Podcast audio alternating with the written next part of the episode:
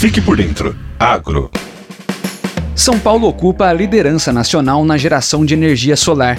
O estado tem atualmente um potencial energético de 3,8 gigawatts instalado por meio deste modelo de captação, segundo dados da Associação Brasileira de Energia Solar Fotovoltaica, a Absolar. A capacidade é suficiente para atender mais de 400 mil consumidores.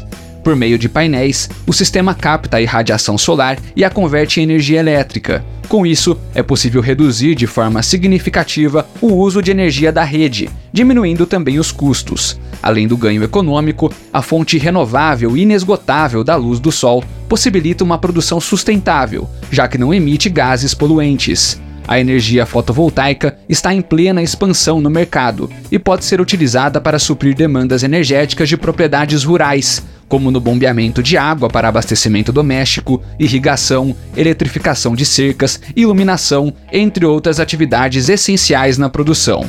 Pensando nisso, o governo de São Paulo, por meio da Secretaria de Agricultura e Abastecimento, disponibiliza crédito a produtores para a instalação de placas solares, com a linha de desenvolvimento rural sustentável paulista na atividade de energia renovável, do Fundo de Expansão do Agronegócio Paulista, o FEAP. Em 2023, foram mais de 30 milhões ofertados para projetos ligados à produção de energia limpa no campo. Cerca de 240 produtores foram contemplados, contribuindo para a transição energética no estado.